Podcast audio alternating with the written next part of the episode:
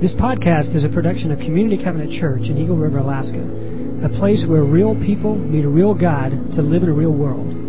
For more information, check out our website at communitycovenant.net. Put them to Philippians 2 1 through 11.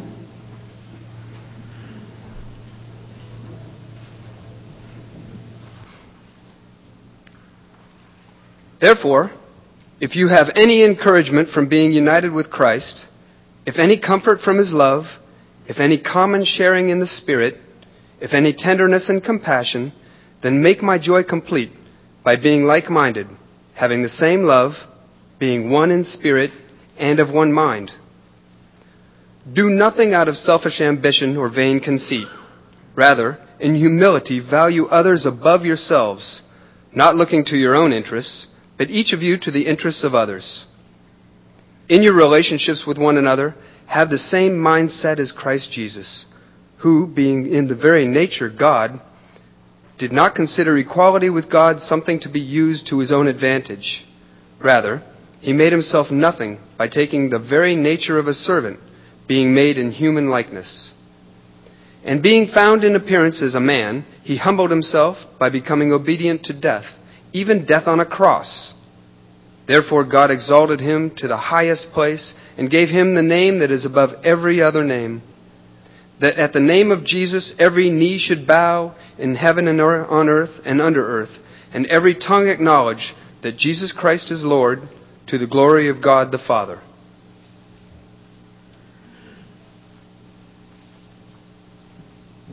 Uh, I want to go ahead and invite Brad and Roxy up here. And uh, this is Brad and Roxy Bergfalk. Most of you have already had a chance of meeting Brad. Brad uh, arrived here early September uh, as our transitional lead pastor, and uh, and then he just left a few weeks ago, flew back down to Seattle, and uh, Roxy and Brad had the privilege of the adventure of driving back up here, and they just arrived on Monday, right? That's right yeah. And uh, Roxy, we kind of feel like we know you a little bit, especially from a video a few weeks ago. Uh, right here. Yeah, and so. I should really be bigger and shinier than I really am. so okay. Well, we're glad, we're just glad you guys are here, and uh, in some ways you may already feel like you've been welcomed, but really in some ways this is kind of an official way of just saying we're glad you're here. And uh, what a, you know, transitional lead pastor that may sound kind of weird. I mean, it is uh, Brad's role here is temporary, um, but it's extremely uh, significant. Okay, as we transition from um, a longtime lead pastor of 17 years, looking to who God will be calling uh, as the next lead pastor. Where this is not just about waiting for the next lead pastor. Okay, it's about how do we transition, and, and in the midst of that transition, how do we continue on in the mission that God has called us to? And we're just really glad that God has called you here, Brad, and, and you alongside of Him. And um, can I pray for you guys? Sure. Uh, yeah. Sure. Father, thank you so much for Brad and Roxy. Thank you that you have brought them here during this time uh, into this place, Lord. Father, in particular, how we pray that by your grace you would fill Brad with your spirit so that he can serve uh, out of your strength and out of your gifts. Father, would you just continue to just form his heart out of a, a growing, abiding reality of in reliance upon how much you love him, Father. Uh, Father, thank you for Roxy. Lord, we pray that she would experience tons of freedom just to be who you've called her to be. And Father, may we love them well, Lord. Uh, Father, thank you that you've called us as your church together to be your ambassadors in this world. May we show uh, the world around us, the community around us, uh, how much you love them. I pray in Jesus' name. Amen.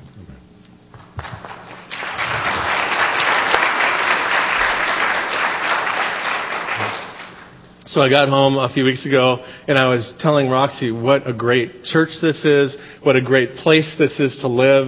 You know, we come from the Seattle area. It's beautiful there, but this is like over the top beautiful compared to that.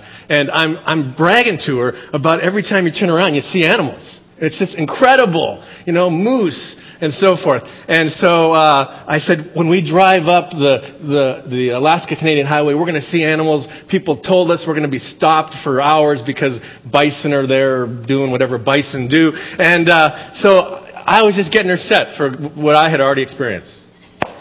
So uh, 2,400 miles. Didn't see a single moose. Didn't see a single bison. Saw four kind of scraggly elk. Saw a flock of white swans and a coyote. Oh, oh, wait, wait. We also saw a mounted Dall sheep in one of the places that we stayed. And then in a restaurant, there was what? Was it a, a skinned, or a mounted badger and a mounted something else? That was the extent. So she's, she's saying to me at this point, when we get here, yeah, right.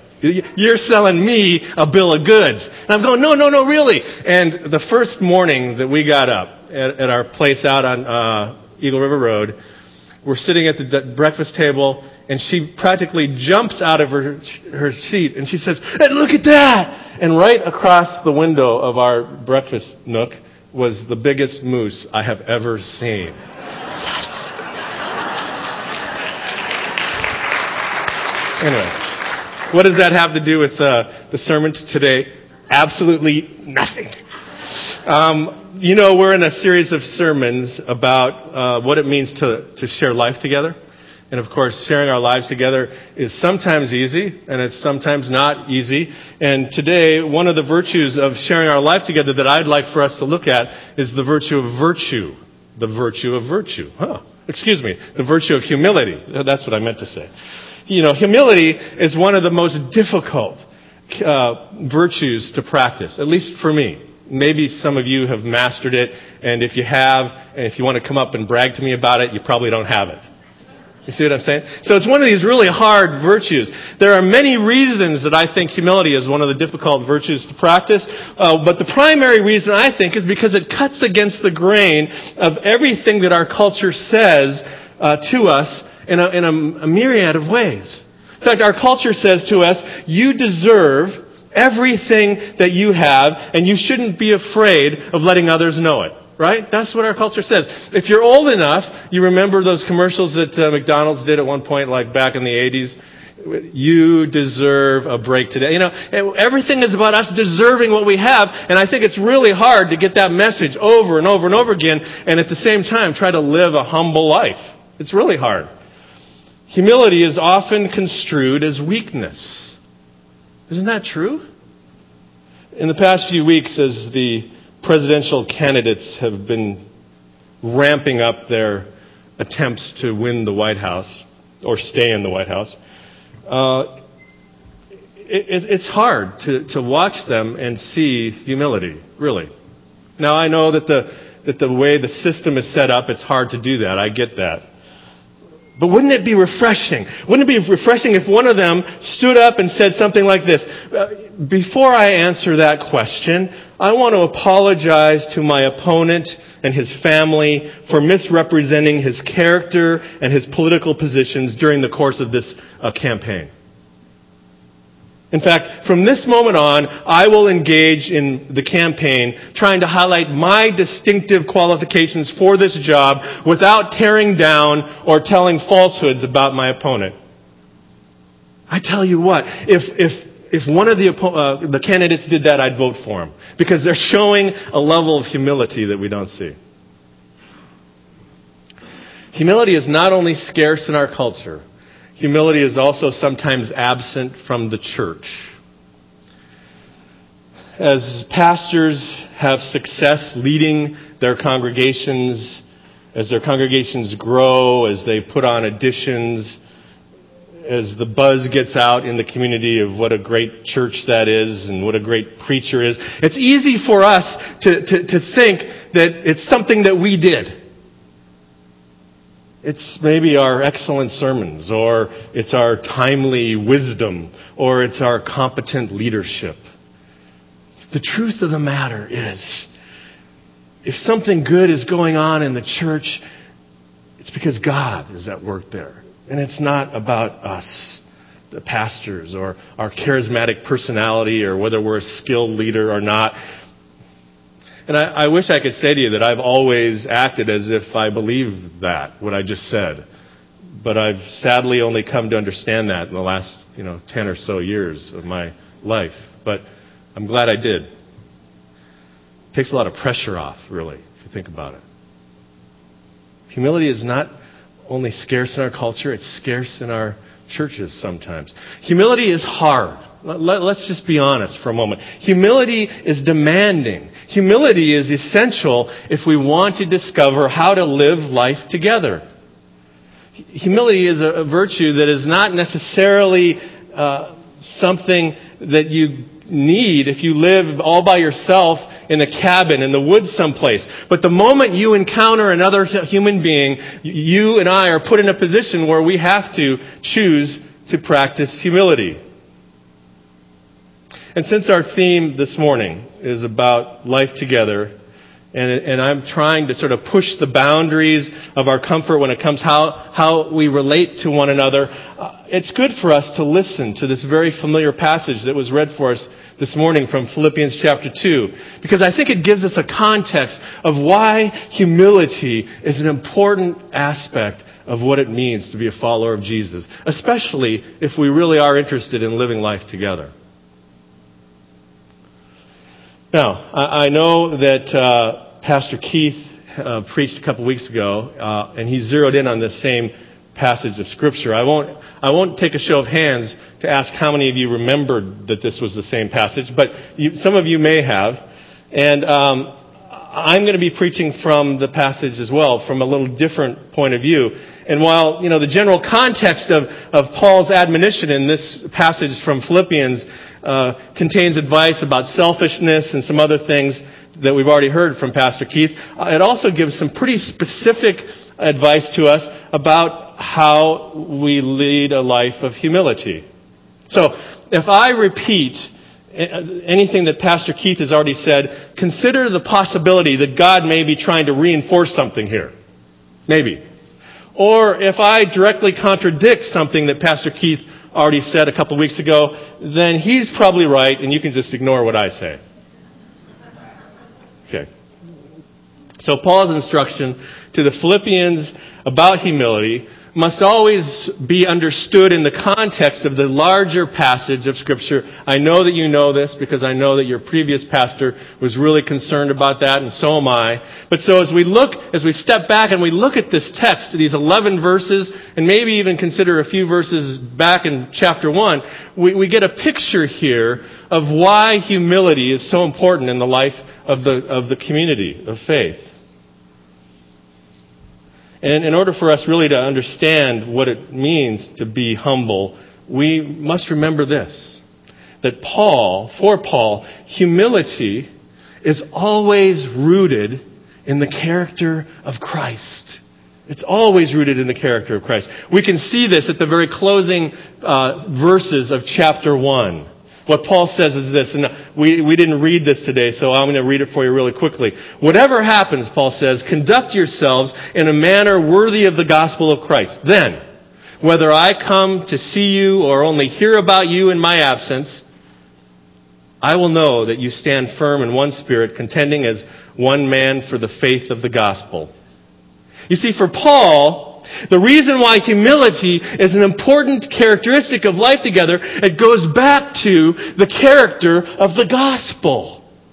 Jesus didn't come into the world to, to coerce people to accept his message.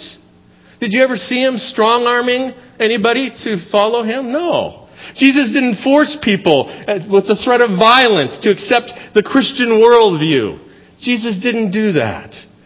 Jesus simply entered into people's lives right where they were and eventually, after he formed relationships with them, invited them, invited them to follow him. You see, the gospel was being lived out before their very eyes in the person of Jesus. And it was the, the character of this gospel that was life transforming for those who believed.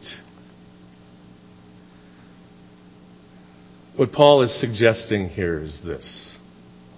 When we adopt a posture of humility in our relationships with one another, as we attempt to do life together, whatever that might look like, we are exhibiting the very character of the gospel of Jesus Christ. And by our humility, we present a picture a, a beautiful picture of the kingdom that is, that is attractive and that is inviting and that is whimsical. And it's something worth dedicating our lives to. Well, this past couple weeks, I spent the better part of five days driving here from Seattle with my wife, as you know. And prior to that, we took care of a few kind of household items, and we got to see our two boys for the very last time for until Christmas now. And um, so we said our we said our goodbyes, and we hit the road, uh, traveling north. And um, you know, it's kind of one of those happy, sad kind of deals. You, you know what I'm talking about. We were excited about the possibility of uh, coming to Alaska, but it's not often that you you know you see your your senior high boy waving at you in the rearview mirror. It doesn't happen that way much. But when I was down in Seattle, I, I, there's a certain uh, character to life in Seattle, and I may have alluded to this in the past, but it's really fast paced and it's it's kind of aggressive, sort of in a REI sort of way, if you know what I mean. You know. It's not aggressive like New York City, but don't kid yourself. People in the Pacific Northwest are smart and they know what they want and they know how to get what they want and you know you, you get it you get it. And and when i'm in that culture you know i can feel it beginning to influence how i interact. Surprise surprise. In fact if you want to get things done sometimes you have to swim with those sharks right? And what happens to me is i love to swim with the sharks. I love it. I love to take them on. I love to uh, you know you have to be aggressive sometimes and if you want aggressive, I can give you aggressive. That might surprise you, but it's true. If you want results, I can give you results. They might not be the best results, but I can give them to you. And as we drove north out of Seattle, uh, through British Columbia, which is beautiful, and then into the Yukon Territory, which is equally beautiful, I could feel the culture around me was changing significantly. And I could feel kind of the air being released from that, that intense kind of culture. And, and we stopped at a, a little place, I think it was called Talbot Arms uh, Hotel in Destruction Bay. Anybody been there? Uh, yeah, okay. Like, yeah, you're all smiling because you're going, yeah, I've been there. So we, we, we, we, we uh, filled up with gas and we said, hey, let's eat here. So we went in, sat down, and the waitress, you know, looked busy. And she kind of walked by us two, three times, and like a half hour went by. Now, you got to remember what I just told you about myself. I'm, I've just come out of Seattle, you know. Serve me fast so I can get on the road. And finally, she comes up and she says, "Oh, um, did I not give you your check yet?" And I said, "Check? You haven't given us a you haven't given us a menu yet." Oh, I'm so sorry. So this this really quick lunch that we were going to have took us about an hour and a half. And uh, you know, my my wife was sitting there, and I knew she was sitting there thinking, "Brad, you're gonna you're gonna pop a cork here in a second. And and the only thing that kept us there, by the way, was the fact that the next place to eat lunch was like a three-hour drive. So you know, I didn't have any choice. But as time went on during that trip, I felt myself sort of relaxing and and backing off that kind of intense aggressive culture. And, and, and I think that uh, living up here will help cure me of that. I hope it does. If you see it in me, uh, I'll apologize in advance, but uh, there's a sense of, there's a certain lack of humility in that kind of aggressiveness. And I recognize that, and, I, and I'm glad to leave that in Seattle. Yeah. Okay, I'll pay you later for that.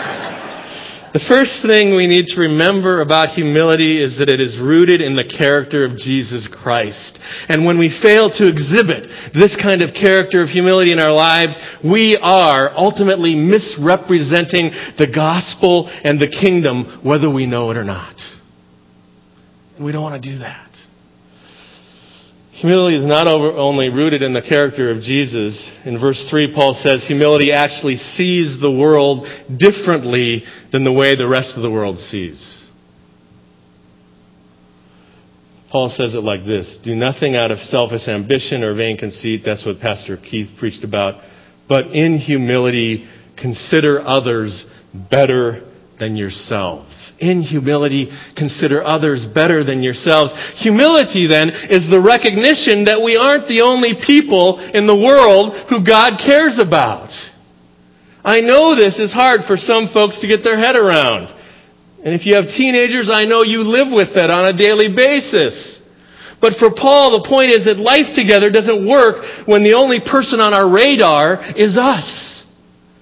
And it isn't until we look up and we begin to look around and we begin to see others whom God loves as much as He loves us that we can begin to understand the character of humility that Paul is talking about.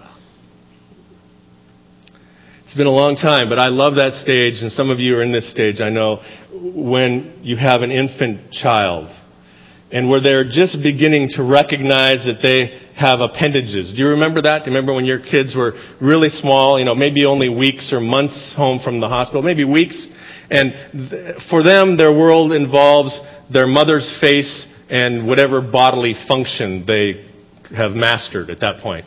And uh, they they lay around and they coo and they laugh and they experience the love of their mom and their dad, and then something strange waves in front of their face. And, and, and do you remember how startled they are the first time they see this strange thing kind of waving in front of their face? And they have this look of fear on their face because they've never seen that before. They've never noticed it before. And then eventually they forget, right? They forget and they go back to cooing and smiling and looking at the, uh, into the face of their loving parent. And then all of a sudden it happens again and they get terrified.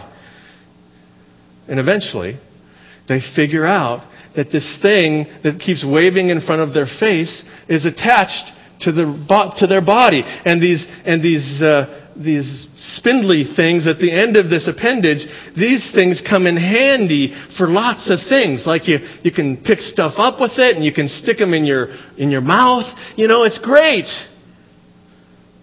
Sometimes followers of Jesus can't see beyond the narrow vision of the world where they are the center of the universe, just like an infant.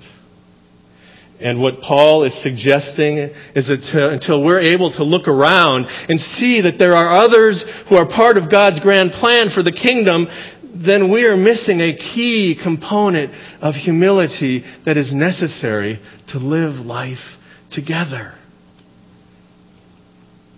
And Paul doesn't stop there.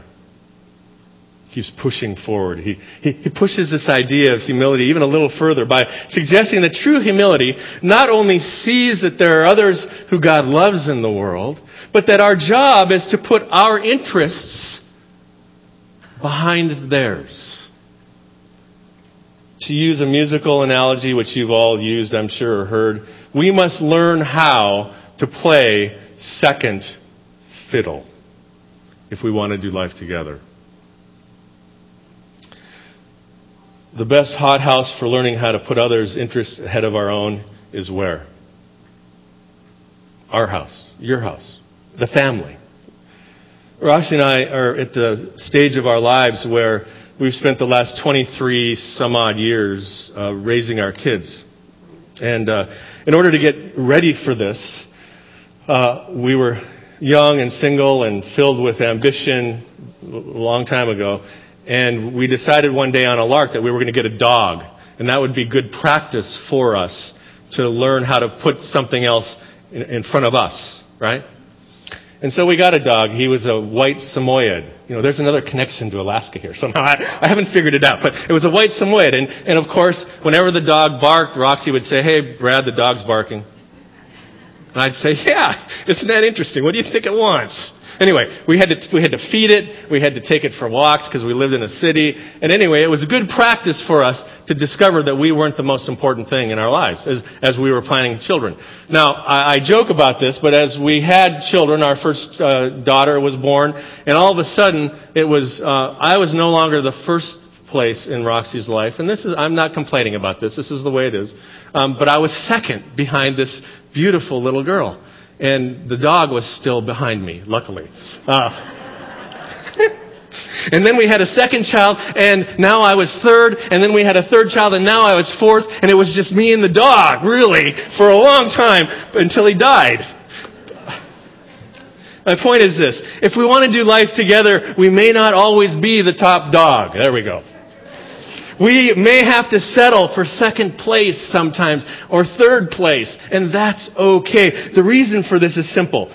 There's not enough room in the web of human relations for, relationships for all of us to occupy the most important place. And moreover, since humility is a fundamental character of the gospel, adopting this kind of posture of being second fiddle elevates others into that place of honor and distinction. And we learn that that's okay. Well, if you've been tracking with me up until this point, you may be finding yourself saying this morning, yeah, I understand why humility is so important. I, you know, I get that.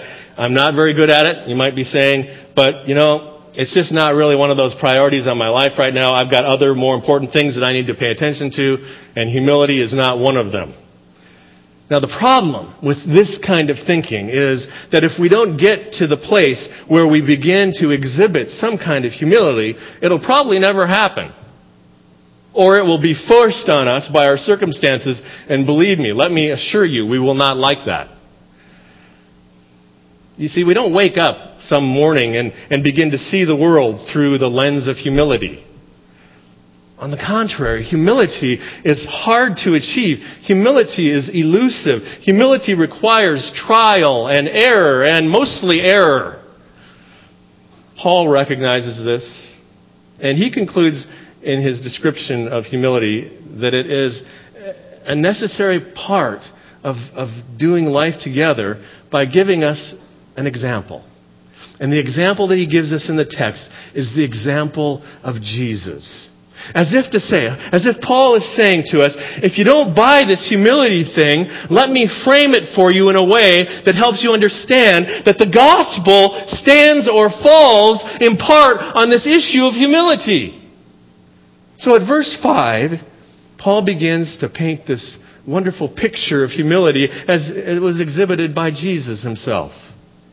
He suggests that if we want to know what humility looks like, all we have to do is look into the face and the actions of Jesus. And if we want to see humility in action, then take the same attitude that Jesus took. Who? Being the very nature God, did not consider equality with God something to be grasped, but made himself nothing taking the very nature of a servant, being made in human likeness, and being found in the appearance of a man. He humbled himself and he became obedient to death, even death on a cross. This is the picture of humility that Paul is talking about. Jesus had every right to claim and flout uh, his, his Godhead. He was of divine origin, after all. Jesus, of all people, could have tooted his own horn, but he didn't. Jesus was at the table when God was working out the details of creation, but he, it didn't dissuade him from putting on humility and becoming nothing. And for what purpose? And this is my favorite part of this text. So that by his very obedience, he could fulfill his Father's desires and be the way of salvation for you and for me.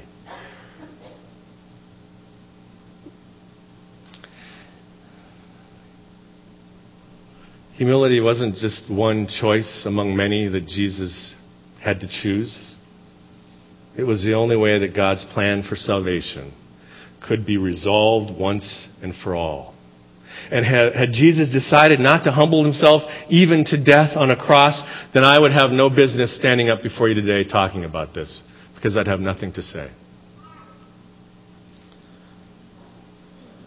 But this incredible this incredible act of humility not only illustrated the character of God's kingdom, but it made it possible for each and every one of us sitting here this morning to experience the salvation that resulted from this incredible act of obedience.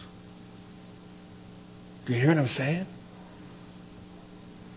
scholars refer to this passage as the kenosis, the, the self emptying. And I guess if I were to pull all the strands of my sermon to this point into a sharp point, I can't think of a better way to do it than this. The reason why humility is a necessary component of our life together is because it points to the very self-emptying Jesus that makes our life worthwhile to begin with.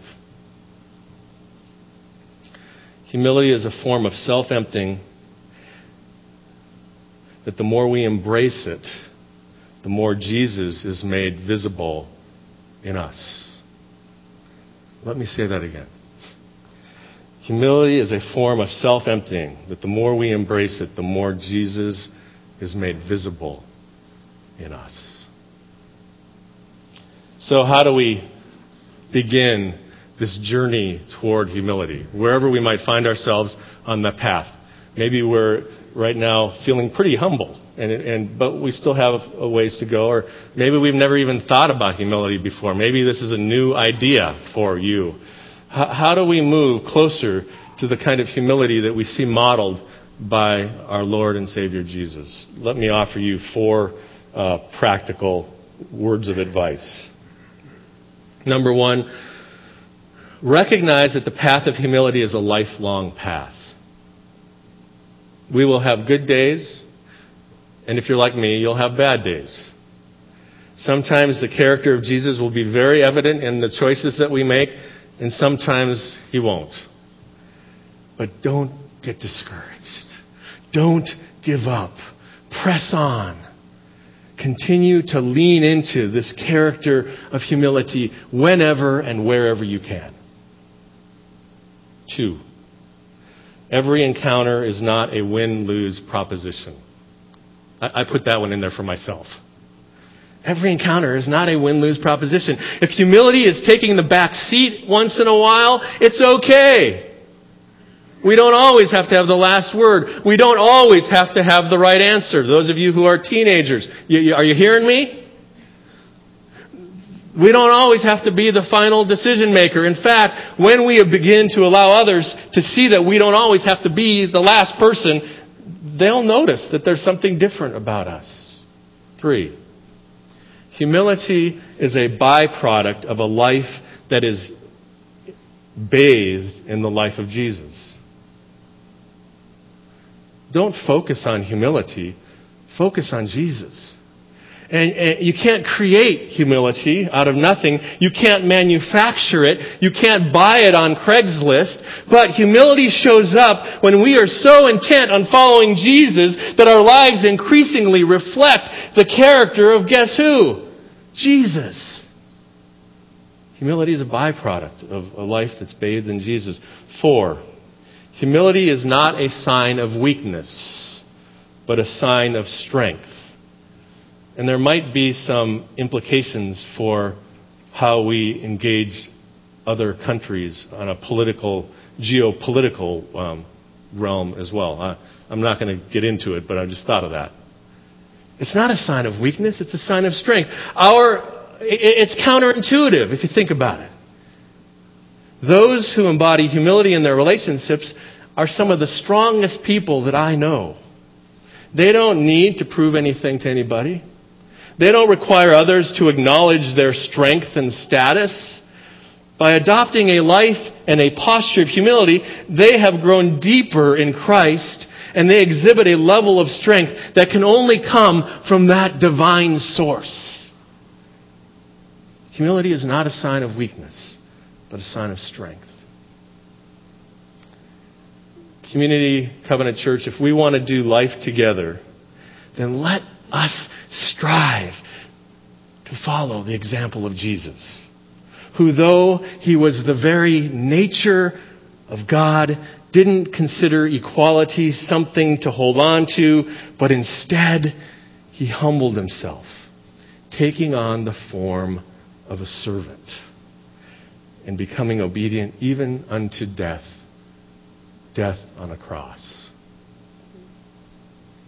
And then Paul concludes this passage by saying this, and so will I conclude my sermon after this. Therefore, God exalted him to the highest place and gave him a name that is above every name, that at the name of Jesus every knee should bow in heaven and on earth and under the earth, and every tongue acknowledge that Jesus Christ is Lord to the glory of God.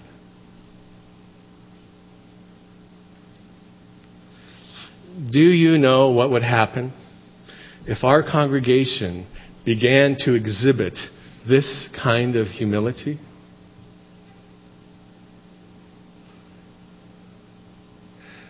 Our community, our state, and the world would see that and they would worship Jesus and not us.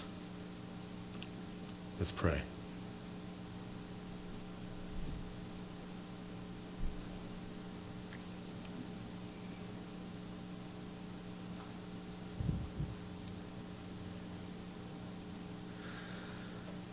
We want